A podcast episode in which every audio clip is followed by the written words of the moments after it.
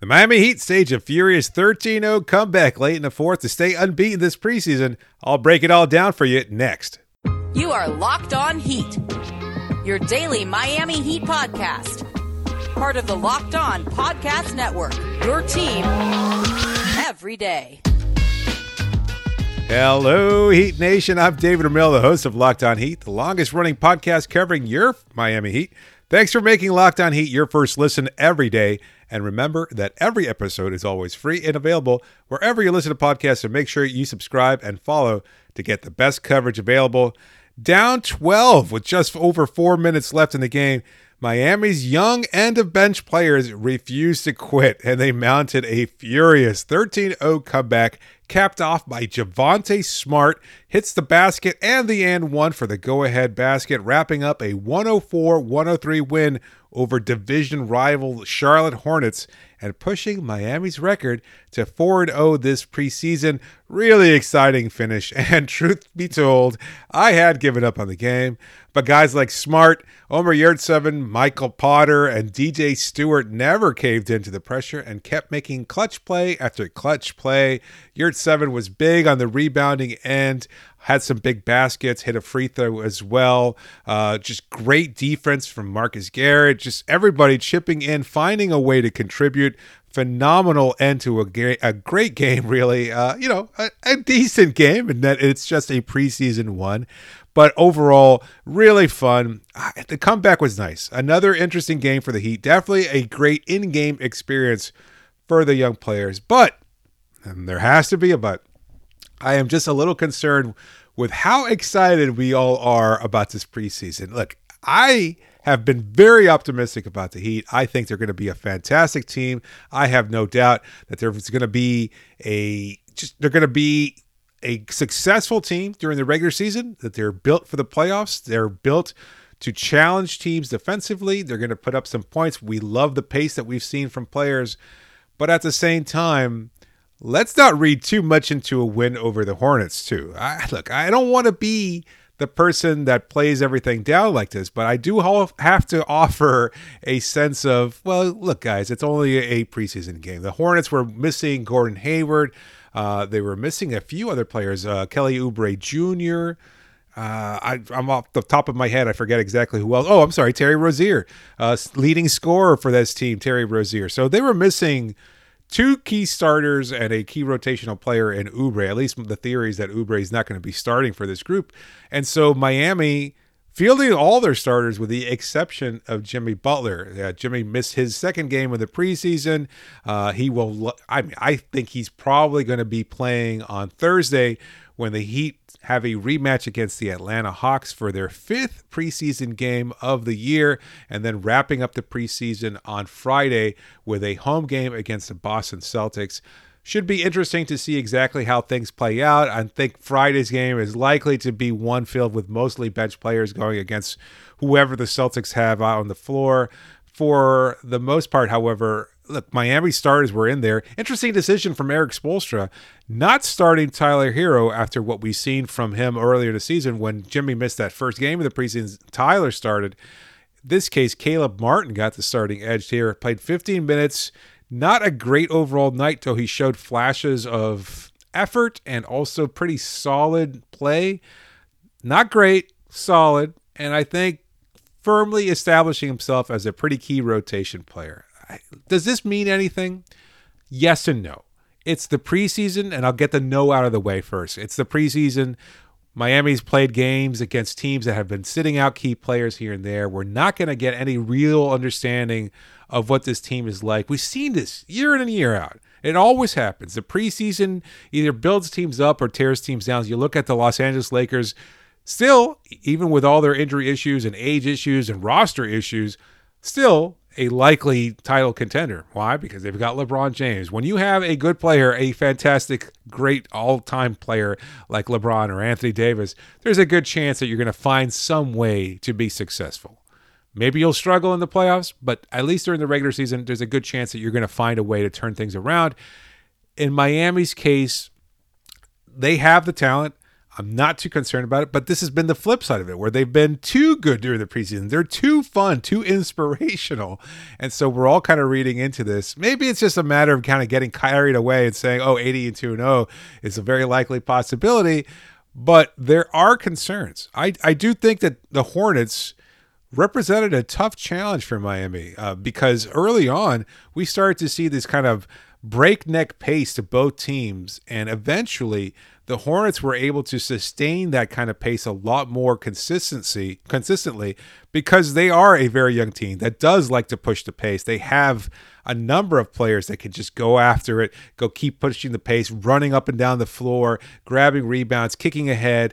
A guy like LaMelo Ball, certainly a, a solid player who likes to ignite the fast break offense. In Miami's case, when Kyle Lowry got out of the game or wasn't initiating that offense, things slowed down a little bit.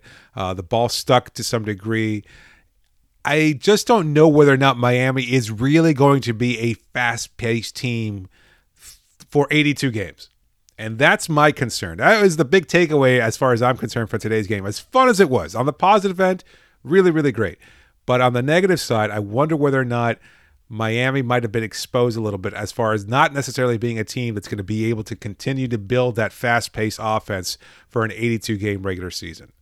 On the plus side of things, and I do want to focus on that, it is great experience, like I said before. Having these young guys get on the floor, have the opportunity to challenge for something, to feel confident about themselves, to give them an opportunity to play in an NBA game, even if they're going to spend most of the time in Sioux Falls or if they're going to be you know, cut at some point or not really have long NBA careers. This is a great experience for them and it's going to build positive habits. And I've been pretty consistent in saying ever since the acquisition of Kyle Harry, Lowry that there is a positivity to this team, a a an attitude adjustment, a, a need for fresh young blood, chemistry, all these things that have been missing or were missing for most of last year. And I think we're going to start to see more and more of that build throughout the regular season, too. So while the negative is that Miami is not necessarily going to be as electric, as fast paced as they've been throughout most of the regular season or the preseason, excuse me, there is good habits, good things being built here. And I think those are going to be able to carry through to some degree, even if they're not exactly as electric as they've been. I think we're going to see growth from key players. I think we're going to see Tyler Herro perform well. I think we're going to see Bam Adebayo continue to shine. Look, he had a great game, in my opinion, 8 of 14 from the floor, 18 points, but just looking so confident. A, a much more diverse offensive repertoire than what we've seen from him.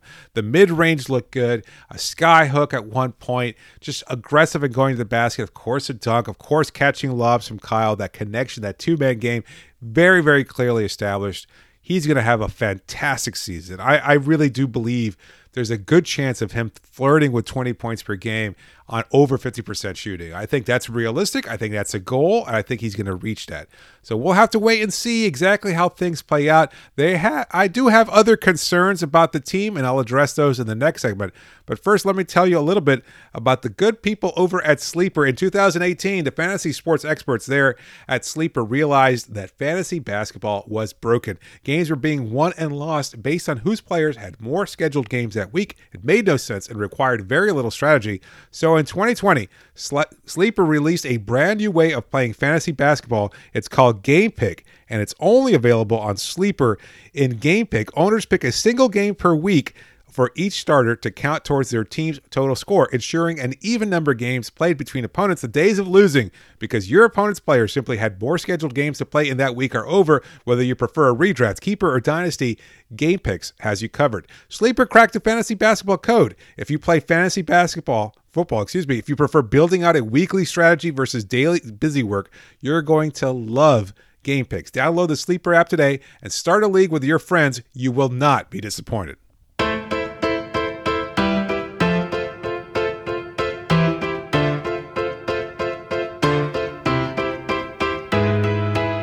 A couple more news and notes from today's game and just overall thoughts on the preseason in today's post-game press conference, Bam Adebayo referring to the kennel as the uh, backups there, the uh, the locker room because they've got a lot of dogs in the locker room. Uh, I'll address some of the smaller dogs, the backups in the next segment, because I think, well, they've been performing well, but there are concerns about whether or not they'll be able to sustain their level of play. But I also think it's worth bringing up or questioning who's going to start or who's going to get some kind of significant playing time? Who's going to be a regular rotation player? Because we know how Erik Spoelstra likes to tinker with lineups, not always as effectively, at least from the outsider's perspective.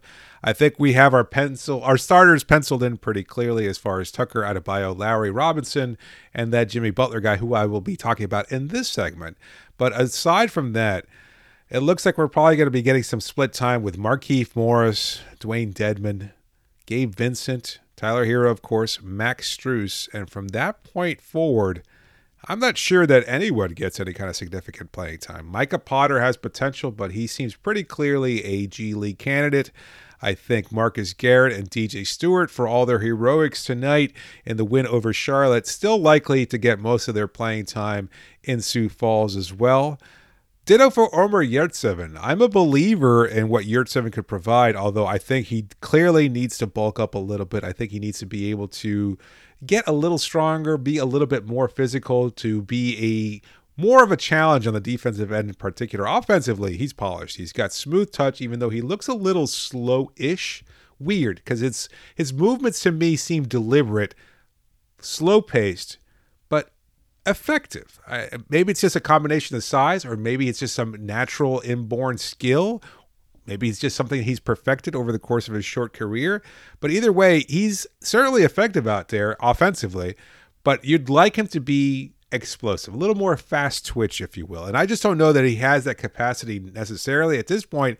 But I know that Miami has always shown an ability to take players and kind of build up these parts of their body and help them explode a little bit more, be more just again a little bit more fast twitch in their approach to the game. So hopefully that'll manifest at some point with Yurtseven sometime soon. It's like seven minutes of play, managed to pull down eight rebounds. I mean, it happens when you're seven feet tall.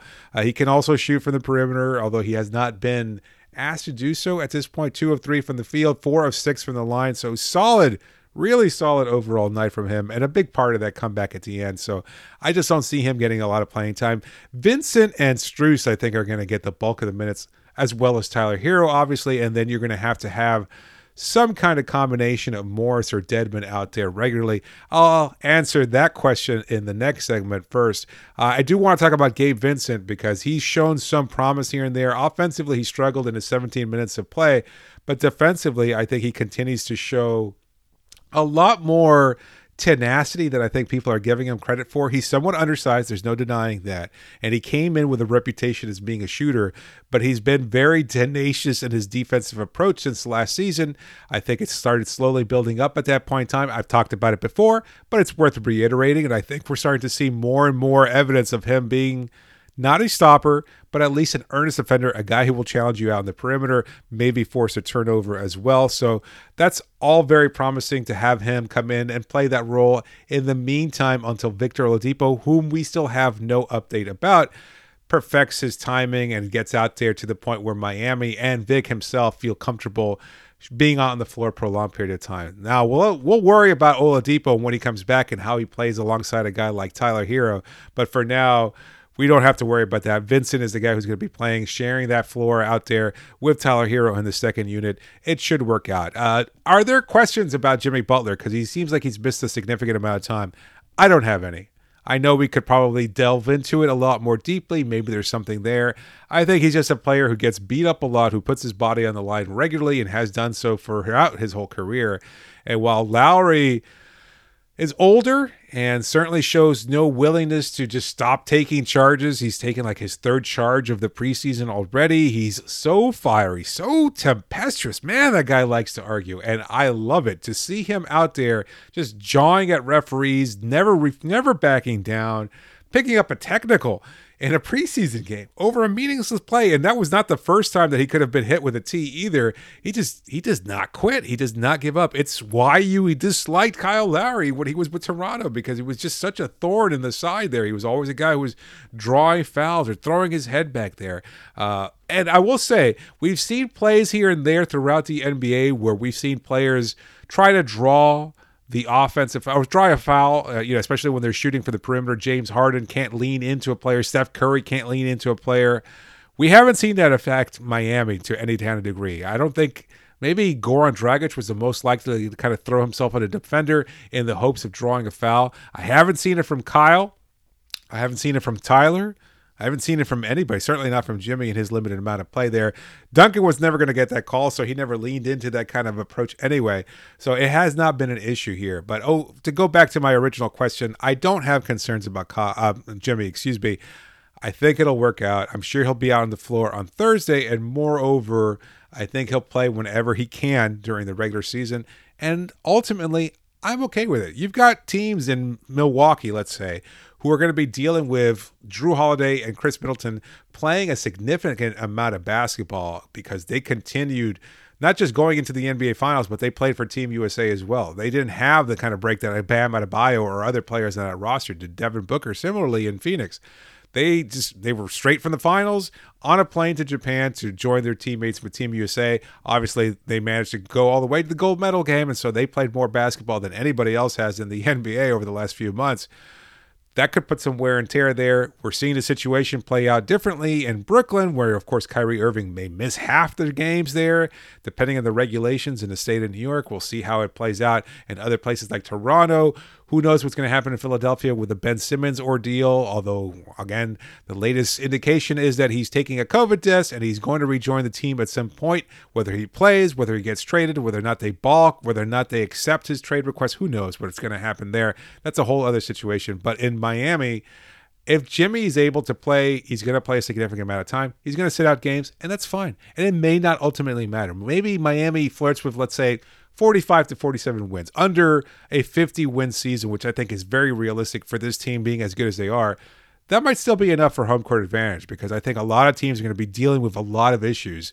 As much as we'd like to all think that we've moved on past the pandemic and that COVID is not going to be a factor for the NBA this season, you're going to have guys testing positive. You're going to have guys you know, just have issues. Even if you're vaccinated, it's still a possibility that you'll test positive, even though you'll very likely experience reduced symptoms and you won't have long term effects uh, from COVID, which is why you get the vaccine in the first place. Tyler Herro confirming in today's practice uh, that the the team is fully vaccinated, so good news for them. No issues, no worries, no concerns. Although they're still going to be tested regularly, and again, there's still always the possibility of testing positive for COVID, whether it's a false negative test or whether or not you actually do have COVID nineteen.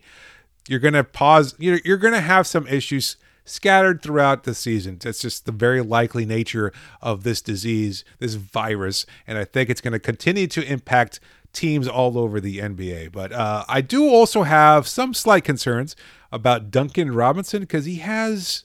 Well, he struggled over the last few games. He's missed threes uh, in tonight's game. He missed threes last game. He went 0 for 6 uh, last game. Tonight, he finished 4 of 10 from the fields, 3 of 9 for 33%, 0 for 5 the previous game, uh, 5 of 11 the previous game. So overall, still shooting well this preseason. And I think that's the issue with Duncan is that he can afford to go 0 for 5, but then the following night he'll go 4 of 6 or 5 of 11 as he did uh, on October 7th versus the Houston Rockets. So you're going to have some games here and there where he's not going to shoot well and other games where he's going to pick up that slack. He's going to be an impactful player. I just think that's the nature of who Robinson is.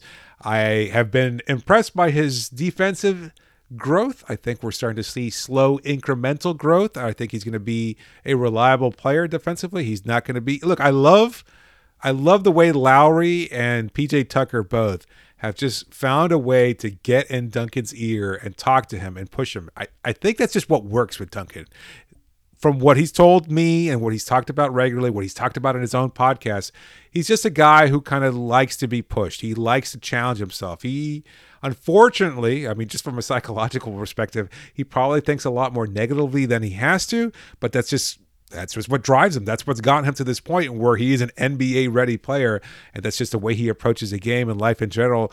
I think he needs to be pushed that way. It's not to say that he doesn't have confidence or does he he doesn't know that he belongs at this level, but he also likes seeing he likes focusing on the negative because that's what drives him. That's what pushes him. So I, I think as bad a game as he might have here and there, he'll find a way to bounce back and he'll find a way to continue growing as a player, as a defender, just as an overall player, an all around player that can fit in well with guys like Lowry, Butler, and Adebayo. I'll answer your questions about the Heat in the next segment, but first, a reminder that BetOnline is back and better than ever. All eyes are on the gridiron as teams are back on for another football season, and BetOnline is your number one spot for all the pro and college football action this season. With a new updated site and interface, even more odds, props, and contests, BetOnline continues to be the number one source for everything football. Head to the website or use your mobile device to sign up today to receive your 50% welcome bonus on your first deposit. Don't forget to use the promo code Locked On to receive that bonus from football, basketball, boxing, right to your favorite Vegas casino games. Don't wait to take advantage of all the amazing offers available for the 2021 season. BetOnline is the fastest and easiest way to bet on all of your favorite sports. BetOnline, where the game starts, and don't forget to use that promo code Locked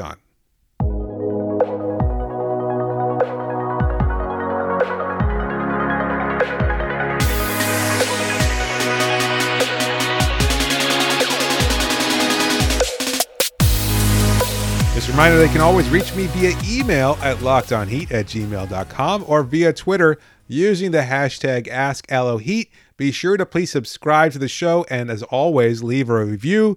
Send those questions in. I always love hearing from my listeners about any kind of concerns they might have about the roster, about a game in particular, about a player that they see as a good fit for this team, because I think there are Still some questions about whether or not the roster is constructed for the long haul. But for now, let's focus on some smaller questions here, like this one that comes in from Bernie using that hashtag AskLOHeat. Are you concerned that the Heat's second team won't be able to hold their own? It's a recurring theme for this segment because a few of these questions are about that second unit. I am not concerned. I think there's a good hmm, how to phrase this. I think there is the possibility there of some nice balance. I think you're going to be led by the second unit by Tyler Herro. He seems like he is the player who's going to be most likely to step up as an offensive player, although he did struggle against the Charlotte Hornets. I'm not sure if that was just him I don't know. I don't know if it was he he being targeted. I don't know if he was doing something differently there. Maybe just a bad game. 0 for 7 from three point range, 3 of 15 overall. A bit of a struggle there. So uh, he's been tearing it up. He looks fantastic. And I think he's going to lead this second unit pretty effectively. But overall, you're going to have to have somebody else step up. And the question, Bernie, is that I think Victor Oladipo is certainly going to be the guy who can change all that the most. I think you're going to struggle at times relying on Gabe Vincent or Max Strus or Dedmon or Morris or others to step up. But Oladipo seems likely to be, if not your most consistent player, the guy who's going to be able to provide the biggest boost, particularly defensively at this point, and raises the ceiling for this team pretty considerably. To me, he is the team's biggest X factor, and I write about that in an upcoming season preview I wrote for Forbes.com. Be on the lookout for that. I still have questions about Oladipo's fit or whether or not he's going to be able to bounce back, to what degree he's going to be healthy or not. But overall, I'd say that he looks like he is poised to be a contributor, particularly on defense. And I think that's complimentary of a guy like Herro. I think you can put him out there for spot minutes alongside Tyler. He can play alongside that starter unit. He can get occasional starts too. I think he's going to be a nice addition to this team. So as far as the second unit is concerned, they're likely to hold their own. I, I don't have any kind of lingering concerns there. But Jason might have some concerns because he writes, How should I feel about Tyler? Because I'm very confused. Now, this comes after that 3 of 15 game. If you had asked about Tyler after the first three games of the preseason, there would be no confusion whatsoever because Tyler looked electric. He looked dominant. He looked like he was going to be a fantastic scorer. I think that's just the nature of the NBA in the preseason and a player that's still just 21 years old. He's still growing. He's still going to have bad games here and there. We've seen that sporadically throughout the NBA. I, I don't have any kind of significant concerns or confusion about what Tyler's going to be. He's looking to finish at the rim uh, more effectively. I think he's, his mid range game has developed incrementally. I think we've started to see some significant growth there. We're going to see that three point shot fall to some degree. I think if we had to have a yardstick for concern versus not concern about Tyler, especially from three point line. I want him to shoot 38% or more. I want him to shoot five three pointers a game at 38%. I think those are good numbers for him to hold up to. I don't know how likely that is in comparison to last year. In fact, I, I will look it up even even as I'm talking about this right now. I will look up, up what Tyler's hero uh, Tyler's numbers were last year. Maybe they're comparable. Uh, to be honest with you, I, I think you know he just he looks like he can continued to burn teams from the perimeter. I think he's a guy who's who, who needs the ball in his hands. He's more comfortable pulling up off the dribble. He's not an, uh, a catch and shoot type guy. Never has been in Kentucky. Never will be. Last year, look, he, you know, this was. I guess I, I pretty I played it pretty safely because he shot five and a half attempts per game last year uh, in 30 minutes of play. And that was between balancing 15 starts and, and 54 total appearances. So, are those numbers going to increase? I don't believe they will. I, I, can't see why. I don't think he should be playing more than 30 minutes a game if Jimmy's available and healthy. And if other guys are stepping up and playing big minutes, 30 minutes seems pretty reasonable for a guy like Tyler. So I think he'll kind of hold tight. Look, even his rookie year, when he was playing 27 minutes, uh, 27 and a half minutes per game, he still shot 5.4 attempts per game. So at this point in time, I'd like him to put up numbers similar to what he did as a rookie from three point range 5.4 attempts per game, shooting about 39%. Would I want him to shoot more? Absolutely. I think that's certainly within the realm of possibility, but I'm not going to expect him to become a laser sniper like Duncan Robinson. There's just a different game to Tyler than to Duncan. And I think that's mostly built around his ability to break down opponents, to use that dribble to get within that mid range, to get that space, the soft area of a defense, and find a little cushion there to break down a defense and get off his shot maximizing what athleticism he does have, uh, what limited size he has, and, and, being able to get past a defender. He still doesn't have that kind of elite level burst, but he's never really needed it. I don't think he's going to need it. It would be nice to have that in his bag, but man, we've seen guys like Bradley Beal been able to do that. You know, even being somewhat undersized or not necessarily known as a an explosive athlete, I think you can still find a way to score, and I think Tyler is going to continue to thrive in that sense. Last question comes in from Philly Heat aka Sean Rochester. Uh, what's your thoughts on Morris so far, Markieff Morris, that is, as a backup four versus a backup five, and his splitting splitting time with Dedmon? At least that's what I think Sean meant. Uh, you know, I do have concerns, man. I think uh, it's pretty obvious there that. Markieff has been struggling somewhat, had his best game of the preseason for Miami with 11 points, I believe, is what he finished with. Yeah, 11 points on 5 of 8 shooting. And he's well, he's been mostly effective as a five. I think playing alongside Dedmon is not an ideal fit because you've got two basic non shooters out there that need to thrive in the painted area. And so to me, he it seems like Morris would probably be a better fit at the five as your third string center because that's not just it's just not going to work alongside Dedmon, who's been mostly effective in crashing the boards and being able to play off that way. At one point, we saw a botched lob, I think, from Markieff to Dewayne Dedmon. Uh, not an ideal offensive play there. I don't know how much concern you can possibly have at this point because I don't think this is the final version of this roster, but I just don't think you also have any other options. You can't, we don't know how the rotation is going to play out yet until we start to see Jimmy play closer to his 30 minutes per game. Right now, we saw Lowry play 26, Bam play 26, Duncan played 27. PJ Tucker even played 23 minutes. We know that once the regular season kicks in, all those numbers are going to increase, and we're going to see 30 plus minutes per game for Jimmy Butler as well. How that influences whether or not Dewayne plays more minutes or Markieff plays more minutes, I'm sure Spoelstra is going to have some decisions to make. I, I think you can probably play Dedmon a little bit more depending on matchups, and then you can play Markieff on some nights, depending on whether or not there's a small ball center out there with the opponent's second unit.